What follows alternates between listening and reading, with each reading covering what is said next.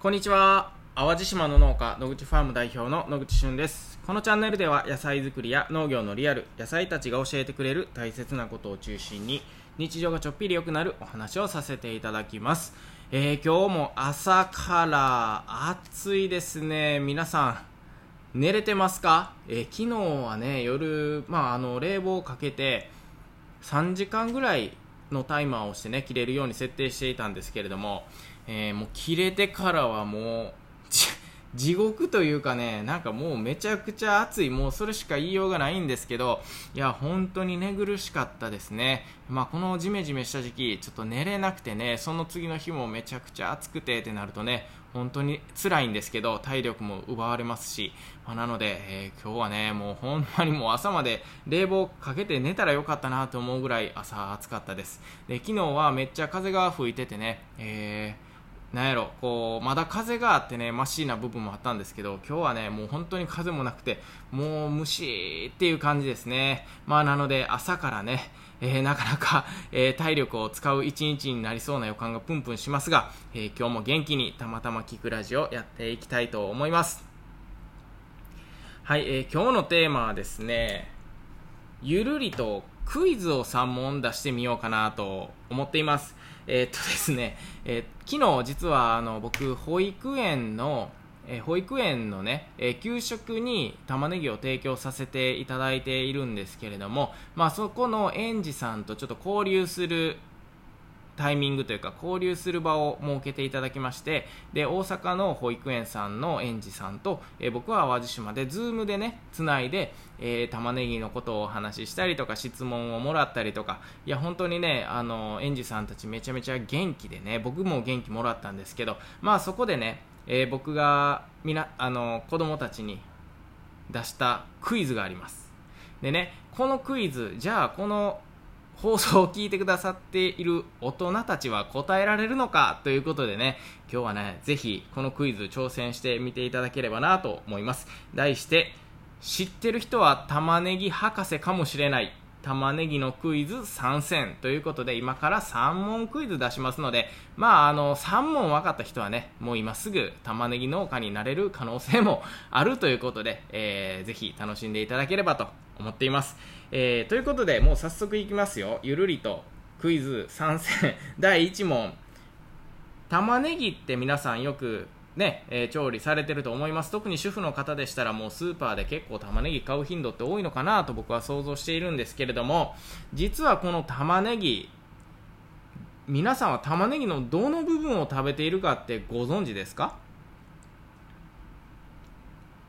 なんのこっちゃーっていう感じですけどえっ、とね玉ねぎってあれど何やと思います？あの玉ねぎの部分。例えば根っこなのかとかね。茎なのかた玉ねぎの実なのかとかね。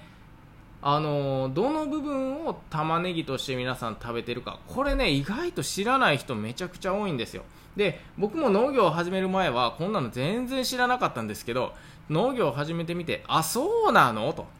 これはねちょっとびっくりしたのでね、えー昨日保育園の皆さんにもあのクイズとして出しました、えーその時は3択やったんですけど、まあ、これをお聞きの皆さんは大人だと思うのでね、えー自力で 考えていただければと思うんですが、えーいかがでしょうか？玉ねぎの食べている部分もう答え言いますね。玉ねぎ皆さんが食べている部分は実は玉ねぎの葉っぱです。えーという声が聞こえるような聞こえないような。いやでもびっくりじゃないですか？あんまり葉っぱを食べてるっていうこう感覚ないですよね。葉っぱっていうとどっちかでもこうネギみたいなイメージなんですけれどもえっ、とね玉ねぎっていわゆるネギみたいな感じで大きくなってくるんですが大きくなってくるんですがあのー球根みたいにねぷっくり太る部分あれも葉っぱなんですよ。でそこが突然変異で大きくなってしまったものが玉ねぎと呼ばれるようになったと言われています、まあ、なので1個覚えておいてほしいのは皆さんが食べている玉ねぎの部分。それは玉ねぎの葉っぱを食べてるんだよ。で突然大きくなってしまった部分を玉ねぎとして食べてるよっていうこと。これが分かってる人はね玉ねぎ博士に近いかもしれないですね。ではでは、えー続いて第2問なんですけれども玉ねぎを僕たち育てるときにねまず何をするかっていうと種をまきます。玉ねぎは種からできてくるんですけれどもその種をまいた時にねまあ水やりしてその後5日間ぐらいしたら5日後ぐらいに芽が出てくるんですよ。まあどんな野菜でもそうです。種まきをした後は必ず芽が出てきます。でその芽の形が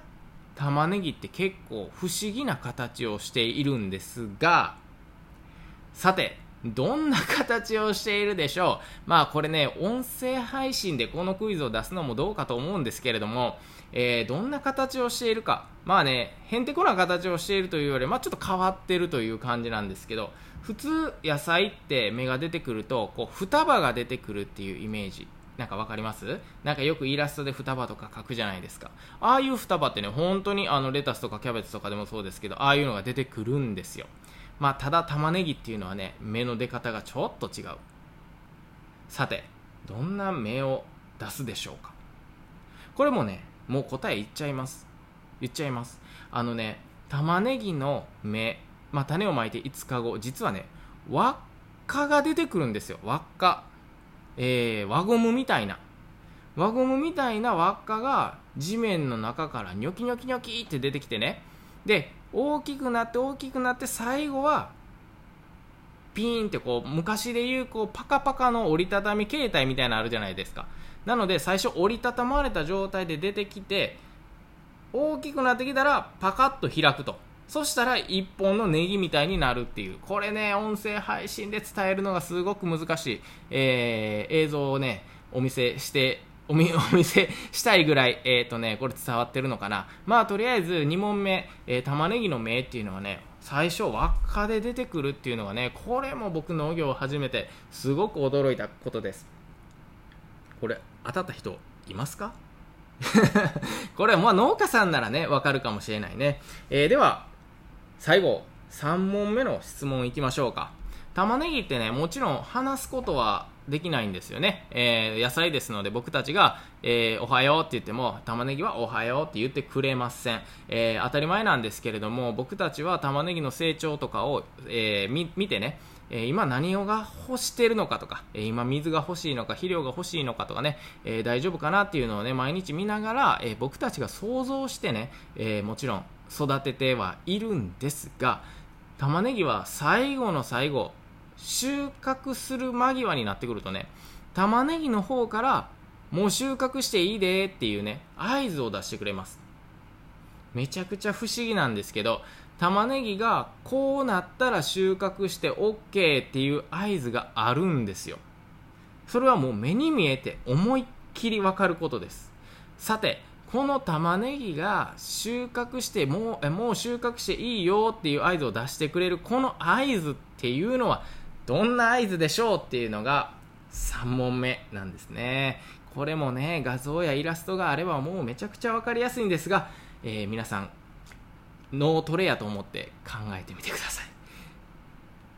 玉ねぎってね本当に長い時間かかるんですよ。特に6月に収穫する玉ねぎなんてね9ヶ月ぐらいかけて、え、収穫までね、え、育てるんで、え、その間はねずっと僕たちが想像するね玉ねぎって今どうしてほしいんやろうって想像するばっかりなんですけど最後の最後で合図をしてくれるっていうねもうまあここはツンデレというかお利口さんというか、まあ、玉ねぎってすごいなって思うところなんですけどさあそろそろ答えいきましょうか、え収穫前に玉ねぎが出してくれる合図。これはね玉ねぎって普通は葉っぱが当たり前ですけどついてるんですよね。食べる部分の上に緑の葉っぱがついているんですがこの葉っぱ上に向いて普通は立っています。ただ収穫間際になってもう収穫していいよっていう頃になるとこの葉っぱがね真横に倒れるんですよ。もう全部倒れます。えー、その辺一面の玉ねぎ全部倒れるんですよ。これがふ あの玉ねぎをもう僕たち収穫していいでっていう合図なんですね。いやーこれもねなんで倒れんねんって最初は僕思いましたよ農業始めた時。でこれが合図やって聞いた時にはねもうほんまにびっくりしたしあ玉ねぎってすごいなと普通に思いましたね。例えばレタスとかでしたらもう収穫していいよっていう合図ってなかなかね目に見えて知らせてくれるっていうことないんですけど玉ねぎに関してはもう思いっきり分かりやすいと。まあそういった、えー、ところがあります。じゃあ1番から3番までの問題がありましたがまあ昨日のね、えー、大阪の園児さんのように大人の皆さんは 答えることができたのでしょうか？まあこれがね3問分かってたらもちろん玉ねぎの玉ねぎ農家にねもう今すぐなれるぐらいの玉ねぎ知識は実は持ってるんじゃないかなと思うんですがまあ1問でも分かった人は僕正直すごいと思います。さて皆さんは、えー、玉ねぎ博士問題何問お答えいただけたでしょうか？またね、えー、こういうゆるりとしたクイズ需要があれば放送させていただきます。えー、ではでは、えー、今日は玉ねぎ博士になれるかなというクイズでした。また次回お会いしましょう。バイバイ。